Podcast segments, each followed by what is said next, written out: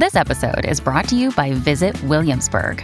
In Williamsburg, Virginia, there's never too much of a good thing. Whether you're a foodie, a golfer, a history buff, a shopaholic, an outdoor enthusiast, or a thrill seeker, you'll find what you came for here and more. So ask yourself, what is it you want? Discover Williamsburg and plan your trip at visitwilliamsburg.com.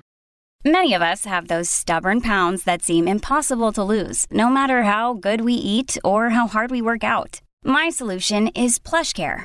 PlushCare is a leading telehealth provider with doctors who are there for you day and night to partner with you in your weight loss journey. They can prescribe FDA-approved weight loss medications like Wegovy and Zepbound for those who qualify. Plus, they accept most insurance plans. To get started, visit plushcare.com slash weight loss. That's plushcare.com slash weight loss. Look, Bumble knows you're exhausted by dating. All the must not take yourself too seriously and 6-1 since that matters. And what do I even say other than hey? well, that's why they're introducing an all new Bumble with exciting features to make compatibility easier, starting the chat better, and dating safer. They've changed so you don't have to. Download the new Bumble now. Welcome to the New Books Network. Hello, and welcome to New Books in Drugs, Addiction, and Recovery, a podcast channel in the New Books Network. I'm your host, Emily Dufton. And today I'm really excited to talk to Donovan X. Ramsey, author of When Crack Was King A People's History of a Misunderstood Era. Donovan is a journalist, author, and an indispensable voice on issues of identity, justice, and patterns of power in America. His reporting has appeared in the New York Times, The Atlantic, GQ, Wall Street Journal Magazine, Ebony, and Essence, among a host of other outlets, and he's worked at such venerable newsrooms as the Los Angeles Times and the Marshall Project. A native of Columbus, Ohio, where he first saw the crack epidemic firsthand, Donovan now lives in LA when Crack Was King, which just got released to great acclaim a few weeks ago, is his first book. Donovan, welcome to the show. Hi, Emily. Thank you so much for having me. So, this might be uh, a weird thing to lead with, but I've been following your work for some time. I've, I've a little bit been stalking you because um, I first heard about your project a few years ago through the Open Society Foundations, which I know supported your writing with a grant, which is great. Congrats. Writing grants Thank are you. wonderful. Um, but the first thing I thought was, yes, finally, a history of the crack era, right? We need this because, as you say in your subtitle, it's such a misunderstood era. So that's my first question for you. Why is that? Why don't we understand crack? Hmm.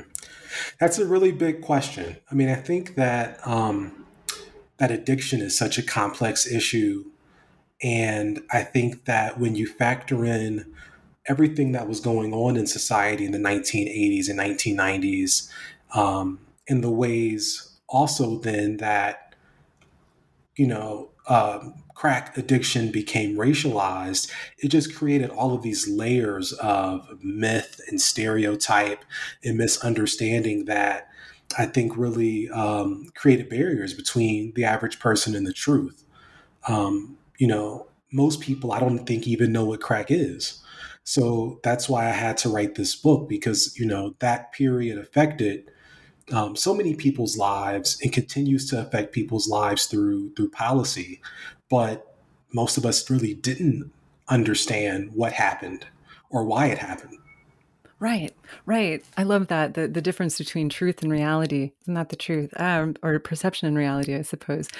One of the things I noticed about um, your book and about the crack era as a whole is that as you say, drug epidemics come and go, but this one felt kind of like the high of crack, like kind of fast, like quick, quick and dirty, as opposed to the ongoing opioid epidemic, which has lasted over 30 years now, and uh, cannabis use, which now stretches back 50, 60 years.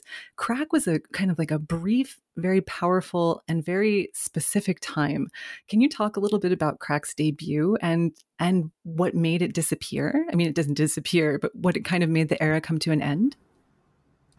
Sure. Well, you know, crack really kind of rises to prominence in the early 1980s, uh, 1983 being, I think, a really big kind of tipping off point.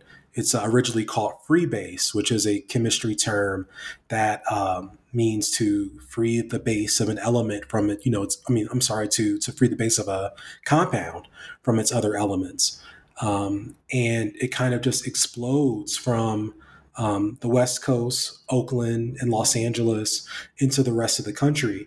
And by 1987, crack is really at its peak, with uh, most major cities having um, some level of a crack epidemic. And then it continues uh, with really high rates of use into about 1992, and then completely plummets from there. Um, and you know the crack epidemic, um, folks are reluctant to say that it's over, but the majority of people using crack today are a part of that first cohort of users. Um, yeah. Yeah, that the epidemic, you know, according to the folks that study it, there's some great research done by the Department of Justice, their Bureau of Justice Statistics, where they tried to answer that question: Why did the crack epidemic end? And what they found is that um, there wasn't another cohort of users that wanted to take it up, and that it was young people, young Black and Latino folks in neighborhoods that were hard hit, in particular who um, really swore off of hard drug use for for about a generation or so, and for that reason, um, you know, you see marijuana use skyrocketing in 1992, the same year that crack really starts to plummet. Isn't that amazing? Rick Curtis, who is uh, at uh, John Jay College, um, he studied that and said that uh, he called it the smarter younger brother syndrome, where younger, you know, like the younger generation would see the destruction that crack had caused and avoid it, and that turned to uh, marijuana instead. I love that section of your book. Can you talk a little bit about the influence of hip hop on both crack and marijuana use at this time? You know, this is something that I kind of knew intuitively being a kid that grew up in a neighborhood that was that was hard hit by crack that you know a lot of us got our messaging, at least the most influential messaging from hip hop music. You know, it was a source that that we respected and trusted and the um messaging as it related to drugs just was more honest and reflective of the world as we saw it than say you know the just say no campaign or dare um, where you had more realistic and human um, uh, narratives of drug dealers and drug users coming out of hip hop. And um, even though the hip hop of the period, the messaging was mixed, and I think really lacking as it related to um, let's say his treatment of women, that the messaging regarding drugs was pretty consistent in being anti-crack, um, anti-crack, and then later on pro-marijuana. So, um, and that's something that was you know found in the research that um, uh, I, I I can't think of the scholar now, but they called it the blunt generation where you see this huge sort of explosion of references to marijuana and blunts in hip hop music. Um, I would say the zenith of that is probably Dr. Dre's The Chronic, um, which is actually named for high grade marijuana. And he, on the cover art for the album, is uh, pictured like the zigzag rolling papers. So on that album, you have simultaneously this kind of um, celebration of marijuana, but also real messaging about the devastation of crack in Black communities. Right. Th- that that devastation, I feel you capture so well in the individual stories you tell throughout the book as uh, as your subtitle says this is a people's history you're talking really about that one specific generation that was uh, hit so hard by crack's uh, debut can you talk a little bit about the people's stories who you feature in this book and, and how and why you chose these four specific individuals? I traveled the country in 2018 to the hardest hit cities um, to understand crack's rise and fall as it was expressed in different localities, but also to understand how people experienced it. Um, when it comes to marginalized communities, people of color, poor people, um, addicts, that their stories are often told through statistics and from the perspectives of people in authority. But, you know, very rarely do we get to see or to read about um, their perspectives, our perspectives on on these major events, and it seemed to me that I couldn't write a book or call something a history without having um, some view of it from the bottom up and not just the top down. So I interviewed hundreds of people, and I ultimately settled on um, four characters. We'll call them um, Kurt Schmoke, who was mayor of Baltimore through that city's crack epidemic, Lennie Woodley, who was an addict for many decades um, uh, in South Central LA, um, a man named um, Elgin Swift, whose father was an addict, and then a man named Shawn McCray, who was a drug dealer out of um, Newark, New Jersey. And he was a part of a pretty infamous crew called the Zoo Crew. And, you know, together, my, my hope was that we could get some significant perspectives on the epidemic as it was experienced in different cities and could walk away with sort of a, a more fully formed picture of what the crack epidemic was. And you're really you're you're covering the country with it and you're covering a variety of experiences. You're covering a variety of demographics uh, with these individuals. How how did you find them and how did you choose them?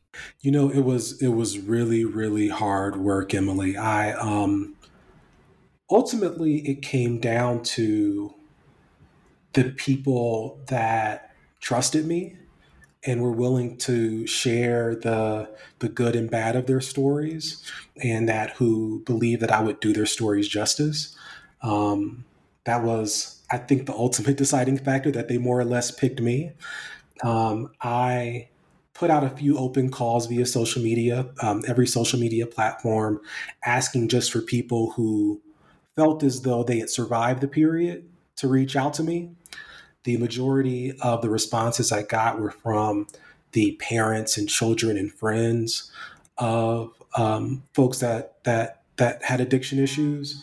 Um, but also, you know, I um, went to recovery groups and programs and put out the word that I was looking for um, folks that had either sold or used drugs. Um, Kurt Schmoke, who was mayor of Baltimore, I settled on him because he had a, a unique perspective during the war on drugs, which is he argued that um, for a public health response instead of a criminal justice response. And this was as early as 1988.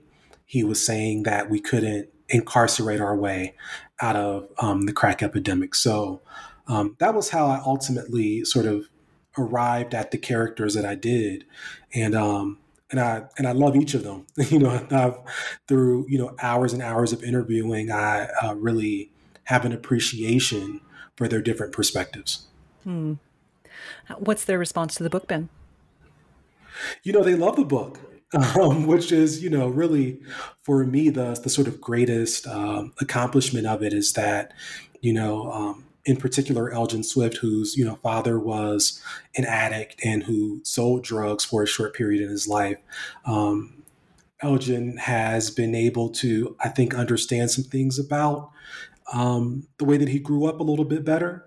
Um, the same thing for Lennie Woodley, you know, who was addicted for crack for, I mean, to who was addicted to crack for a few decades. Um, we've talked about her experience of, you know, having her story read back to her and I think that, you know, storytelling is such an important uh, process. And it's a reason why it's um, built into so many recovery programs, too, because you have to make sense of these events, that they exist in a context, that they happen to these people, really to an entire generation of people for reasons that are beyond just their individual choices, even though those, of course, play a factor. Um, and I think that um, that there's some peace, really, and some possibility for for for healing when we do the work of um, figuring out why things happen, how they happen, happen, separating fact from fiction, and you know, just trying to make sense of them. Hmm. Do you do you feel like that's true for yourself as well. You said you were seeking out people to profile in this book who had survived the epidemic, who had survived the period. Did you survive the period? Is this also a story about your own story of survival. It is. I became a character in the book um, through the process of writing it. Um, before I almost never wrote about myself. You know, as a journalist, that's the last thing that you want to do. Um, but a question that I got time and time again from from people that I would talk to the book about was, why are you doing this? You know, why are you interested in this topic? And of course, you know, it's um, interesting to me as a sort of journalistic exercise, an opportunity to to tell stories that haven't been told well yet. Um, but I came to realize that my experiences growing up in a neighborhood that was hard hit by crack with, you know, addicts and dealers in my community, that those things, that those experiences stuck with me and that they gave me questions that that hadn't yet been resolved. And um, also too, you know, impacted me in in some pretty traumatic ways. You know, I can remember on many occasions, you know, gunshots ringing out around dinner time and my mom telling my sisters and I to just, you know, get on the floor until it was done. And then we get back up and sit down at the dining room table and continue to eat dinner. And, um, you know, or having my first bike stolen by someone that turned out to be a crack addict. Um, and how heartbroken I was and how my mom did her best at the time to explain to me why a grown man would do something like that. You know, my um my my front tire had gone out on my bike and I was afraid to go home and tell my mom because she had, you know, worked so hard to buy it for me. And, you know, a man walked up and said, Oh, you know, I can fix that for you. I'll just take it around the corner here. And he took it around the corner and I waited 10 minutes, 30 minutes, an hour, and he never came back. You poor thing. and, you know, I eventually had to walk home and, you know, explain it to my mom, you know, who then had to explain it to me. And and that stuff sticks with you. You know, it can make you afraid of your neighbors. It can make you um, just cautious of people generally. And, you know, writing this book. Your brain needs support, and new OLLY Brainy Chews are a delightful way to take care of your cognitive health.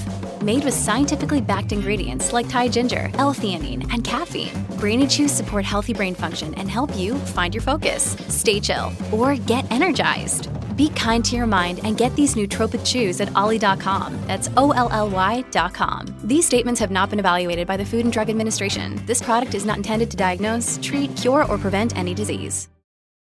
It worked a lot of that out for me. Um, I have to say though that it wasn't easy. That going through the process, I um, I got hives every time I would sit down to write, and I had um, heart palpitations for a period and had to wear a heart monitor. And I, it took me a long time to put two and two together to understand what was happening to my body was that I was really metabolizing the information and, you know, my own trauma and other people's trauma. Um, and I came out on the end of it healthier, I, I like to think, and really hopeful that other people can have the opportunity to work through the trauma that they experienced during the period. Um, wow. Because I think a lot of us are, are, are, still dealing with it.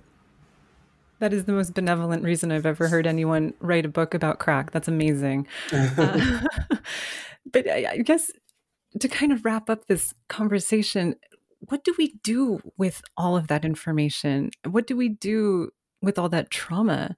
How do we make sense of this? And and what can we learn from this period? You know, what I learned from the period is that um, human beings um, use substances in lots of different ways, lots of different substances in lots of different ways. In that, um, you know, the substances that that we have identified as drugs um, will always be a part, I think, of of our lives um, in this society. In that we have a responsibility to each other to keep each other safe, um, to keep each other healthy. And for me, when I look at the crack epidemic, I see a, a challenge for us to do that, that that we didn't meet. That we, instead of looking toward harm reduction, which I believe in deeply, um, as a way of keeping people alive long enough for them to enter recovery. Um, or instead of increasing re- recovery services in this country, we um, criminalized addiction and we created this dragnet really because of lots of shame and fear and racism. And that's all that we have now. And we will that we are continuing to deal with drug epidemics like the opioid epidemic. That I think that, you know, as long as there are young people who are interested in experimenting with drugs, or as long as we have moments in society where people want to check out, that will always deal with drug epidemics. And what we should do is we should have something more than that dragnet. We should have programs that help people into recovery when they're ready and harm reduction programs that keep them alive until they are, or that keep people alive until that cloud of disaffection passes, you know, that I saw in the 80s and that I think we see today in many parts of the country. Um, you know, that's what I took away from it. That that um, that drug epidemics are a symptom of really a greater sickness in our society, and that we either have to cure that sickness, you know, or we have to create services to help people get well. Amen. And and and couldn't we do the and couldn't we do both of those things, right? Wouldn't that be ideal? I mean, especially if we were to take some of the money that we put into other, you know, options um, uh, and and and and reroute them into something positive and actually helpful. Right. Right. Right. Well, I would like to put you in charge of uh, all those political decisions. That would be, um, I think, probably one of our better choices. Um, before I let you go, I'm going to ask our last question um, of the of the interview, which we do uh, for every interview. I'd like to know what you're working on now and what I'll be talking about with you next. well, I can't wait to talk to you again about um, a project that I'm working on about a woman named Janet Cooke and a story that she wrote called Jimmy's World. Um, Janet Cooke uh, wrote this story in 1980 about a nine year old heroin addict in Washington, D.C. Um, it was a very sensational story that turned out to be a complete fabrication. And I think it revealed a lot about the media's approach to addiction and to communities of color. Um, her, her undoing was that she won the Pulitzer Prize for Jimmy's World. She became the first Black woman to ever win a Pulitzer Prize in journalism, and subsequently the only person to ever give a Pulitzer Prize back. Um, and this is a very important story for me as a Black journalist. But I think in this age of scamming and fake news and um, people's inability to understand really fact from fiction, that unraveling how Jimmy's world happened is um, a really important thing to do. So that's the next project. Well, I will be stalking you uh, for that one as well, because I am thrilled that someone is finally writing about Janet Cooke and giving her really fascinating history its proper due. Um, Donovan Ramsey, author of When Crack Was King, A People's History of a Misunderstood Era. I could talk to you for hours. You are fascinating. Thank you so very much uh, for coming on the show today and for writing this book. It was so wonderful to talk to you. I can't wait to be back, and thank you for having me.